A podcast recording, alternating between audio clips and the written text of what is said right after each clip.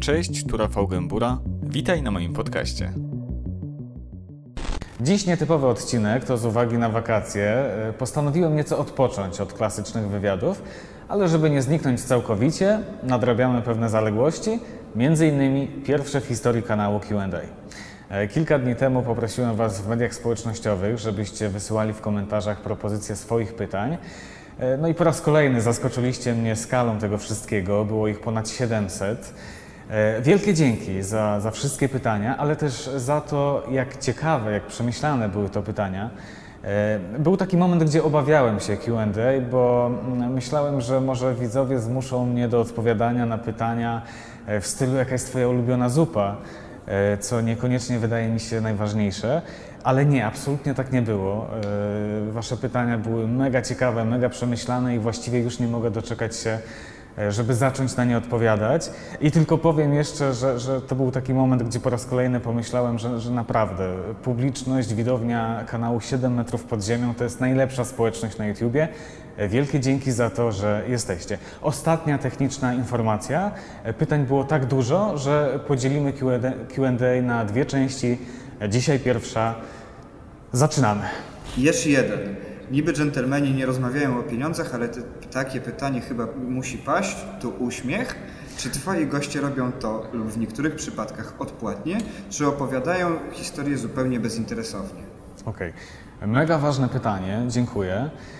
Absolutnie, żaden z gości nie dostaje e, pieniędzy za, za udział w wywiadzie.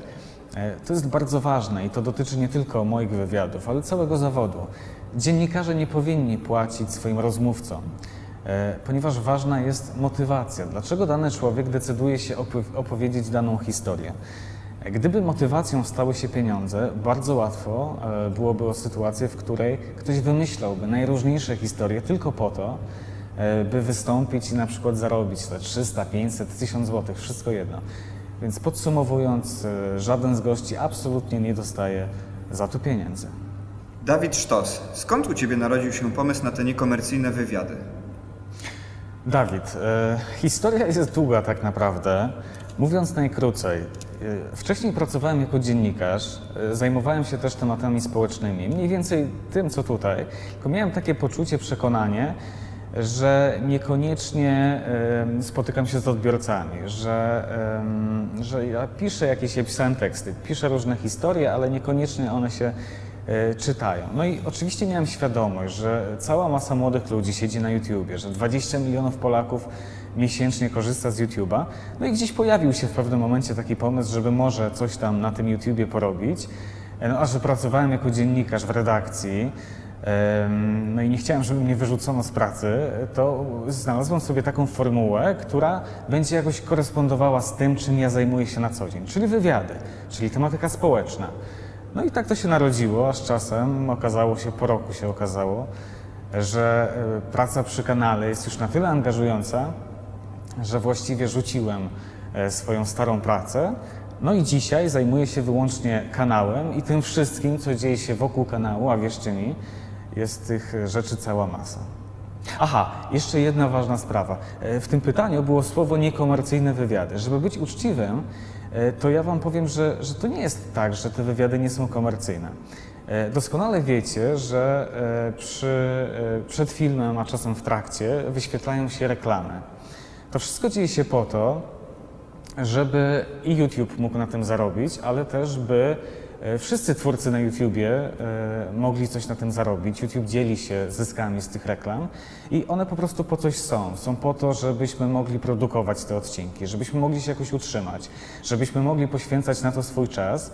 E, dlatego nie gniewajcie się, że te reklamy są. Powiem więcej.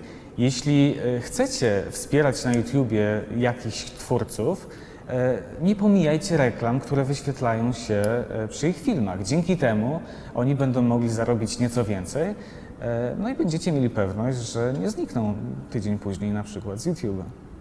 Pytanie od Maćka. Jak wyglądają przygotowania do wywiadu? Czy masz jakiś scenariusz i czego uzgadniasz z drugą osobą? Maciek, sytuacja wygląda następująco. Kiedy wiem już, kto będzie gościem odcinka, jaki będzie temat, po prostu siadam przed kąpem, e, czytam jakieś artykuły na ten temat, e, oglądam filmiki, robię notatki. e, no po prostu przygotowuję się. No to z szacunku do, po prostu do tego zawodu, ale też do, do widzów. Chcę być przygotowany. Ale też zastanawiam się tak po ludzku, o co chciałbym zapytać tę osobę.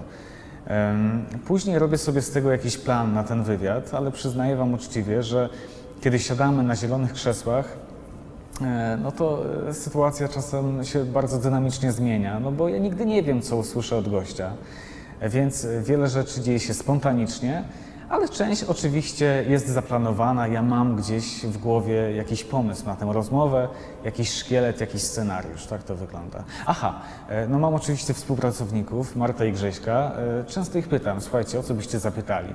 Oni podsyłają czasem bardzo fajne sugestie. Pytanie od Oli. Czy planujesz wywiad z politykiem i czy przeprowadziłbyś wywiad z prezydentem? Okej. Ola, przyznaję, że w czasie kampanii wyborczej pojawiały się takie propozycje, żeby przeprowadzić wywiad z jakimś politykiem, ale właściwie bez większego zastanowienia odmawiałem. Mm, Dlaczego? Już wyjaśniam. Często spotykam się z opiniami, że siłą tych wywiadów jest szczerość gości.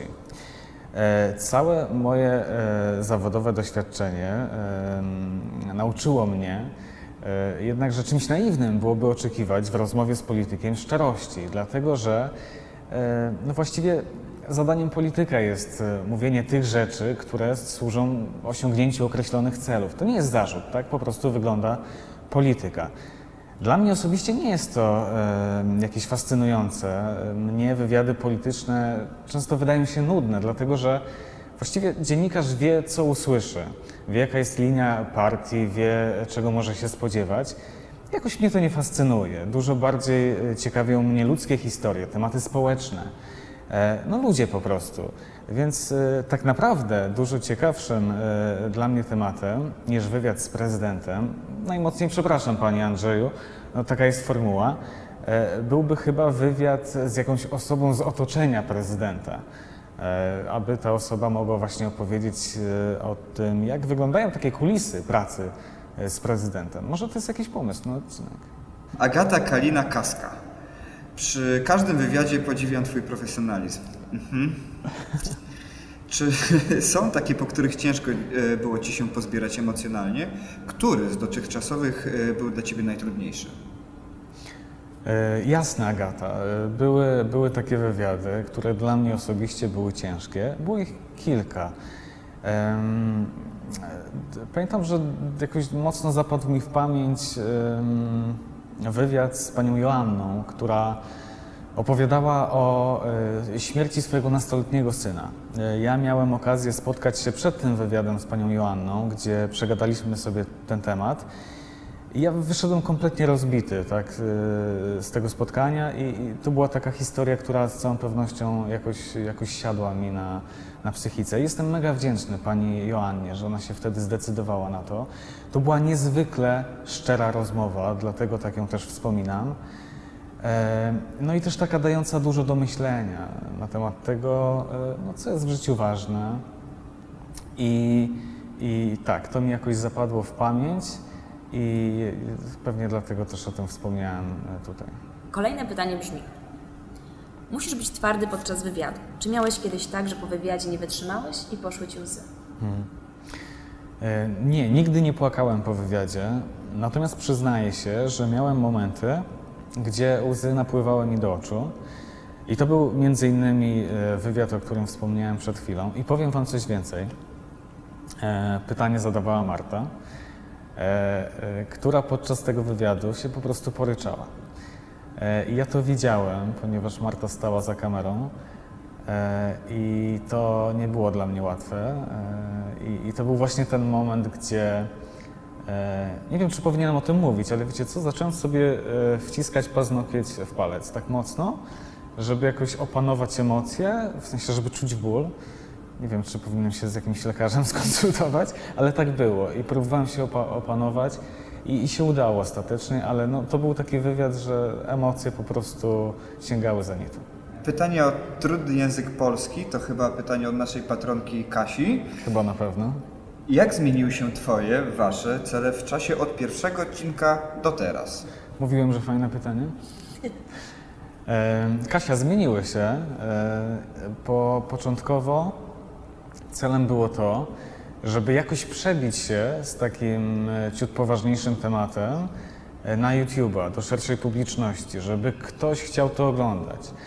I kiedy właściwie nam się udało osiągnąć e, ten stan, to, to dzisiaj cel jest taki, żeby to utrzymać. Żeby wciąż wiele osób chciało oglądać kolejne odcinki, a więc żeby one były ciekawe, ale żeby nie zgubić e, no właśnie tego takiego pierwiastka misyjności, żeby, e, żeby one były po coś, żeby edukowały, żeby dawały do myślenia, żeby były po prostu potrzebne. Więc jakaś taka mm, sztuka balansowania i wyważenia tego to nasze nowe wyzwanie na te czasy. Aha, to jeszcze jedną rzecz powiem tutaj. Kasia jest jedną z osób, które wspierają kanał. E, Dzięki właśnie tym osobom kupiliśmy już nie tylko mikroporty, obiektywy, w tej chwili zbieramy na kamery, ale też udało nam się zebrać budżet na odcinek specjalny. Taki odcinek z udziałem publiczności, e, który wydarzy się już niedługo, e, dokładnie w sierpniu. To jest taka powiedzmy zapowiedź tego, czego możecie się spodziewać w sierpniu na kanale. E, Jeśli jesteście głodni szczegółów, chcecie wiedzieć więcej na ten temat, to e, podlinkujemy Wam e, Patronite, tam jest wszystko opisane.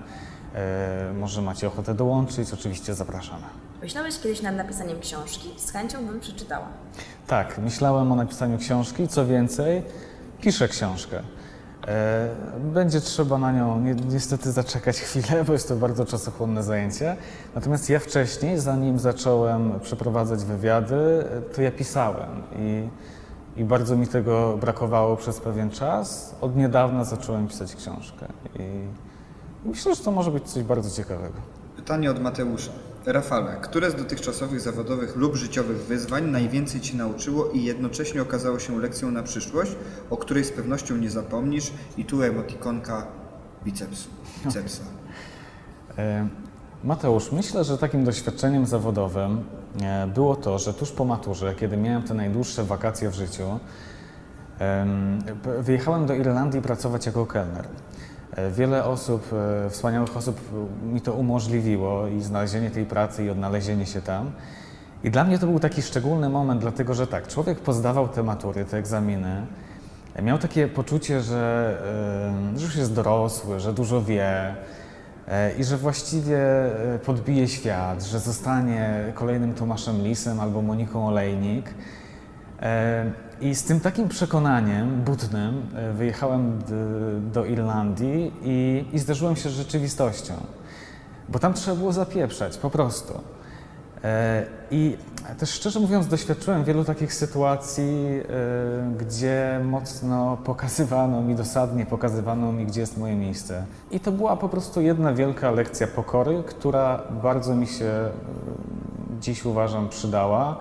Nie jedyna w moim życiu, było ich wiele, ale no tak, to, to e, doświadczenie zawodowe na pewno mocno mnie jakoś ukształtowało i, i zmieniło. To teraz powiedz, czy myślałeś kiedyś o tym, żeby zrezygnować z tego zawodu? Okej, no przyznaję, myślałem o tym. E, Było kilka takich momentów, co wynika z tego, że moje początki w zawodzie wcale nie były łatwe. To nie jest łatwa branża. Nie, ma etatów, wynagrodzenia nie są jakieś imponujące. E, Ja pracowałem w sumie w zawodzie już tak, e, no chyba około 10 lat. E, No i mogę Wam przyznać, że nie przepracowałem ani jednego dnia na umowie o pracę. Był nawet czas, kiedy pracowałem bez ubezpieczenia społecznego. E, Czyli e, mówię o sytuacji, w której gdyby coś mi się stało, zachorowałbym czy, czy wylądował w szpitalu, to ten szpital na koniec wystawiłby mi e, jakiś wielki rachunek za te wszystkie usługi. Pewnie mógłbym więcej na ten, temat, na ten temat mówić, natomiast nie chcę się jakoś szczególnie żalić, bo przecież nie o to chodzi. E, Pytacie, odpowiadam. Dzisiaj za to absolutnie nie mam ochoty rezygnować. Czerpię ze swojej pracy wiele satysfakcji, wiele szczęścia i absolutnie na nic nie narzekam. E, Lil Zuzia Priv. Czy stresujesz się, jak przeprowadzasz z kimś wywiad? Nie, szczerze mówiąc przed. E, Bo to jest taki czas, gdzie mm, się zastanawiam, czy wszystko będzie ok, czy, czy gość przyjedzie, czy, mm, czy będzie opowiadał ciekawie. E, Czy nie zapomnę jakiegoś pytania, czy nie będę miał pustki w głowie. Więc to jest taki moment napięcia. Natomiast kiedy to się już zaczyna, kiedy siadamy na krzesłach i jedziemy, no to jestem wtedy e, bardzo, bardzo skupiony. To jest dla mnie zawsze duży wysiłek, taki energetyczny. E, Ale nie, wtedy już jakoś tak na luzie. Pytanie od Marysi. Co odpowiadasz osobom, które twierdzą, że wywiady są ustawiane, albo że udzielają ich podstawieni aktorzy? Szczerze mówiąc, e, czasem czuję się lekko bezsilny wobec takich zarzutów, e, dlatego że dla mnie są kompletnie od czapy. Jestem dziennikarzem, ja przeprowadzam wywiady, nie jestem reżyserem, nie zatrudniam aktorów, nikomu za to nie płacę. Co więcej, wkładam też dużo e, wysiłku w to, żeby znaleźć odpowiednich rozmówców.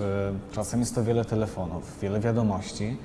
E, No, tego wysiłku niestety nie widać, dlatego czasem zdarza się, że ktoś z taką łatwością wygłasza e, tezę, że, że wywiady są ustawione.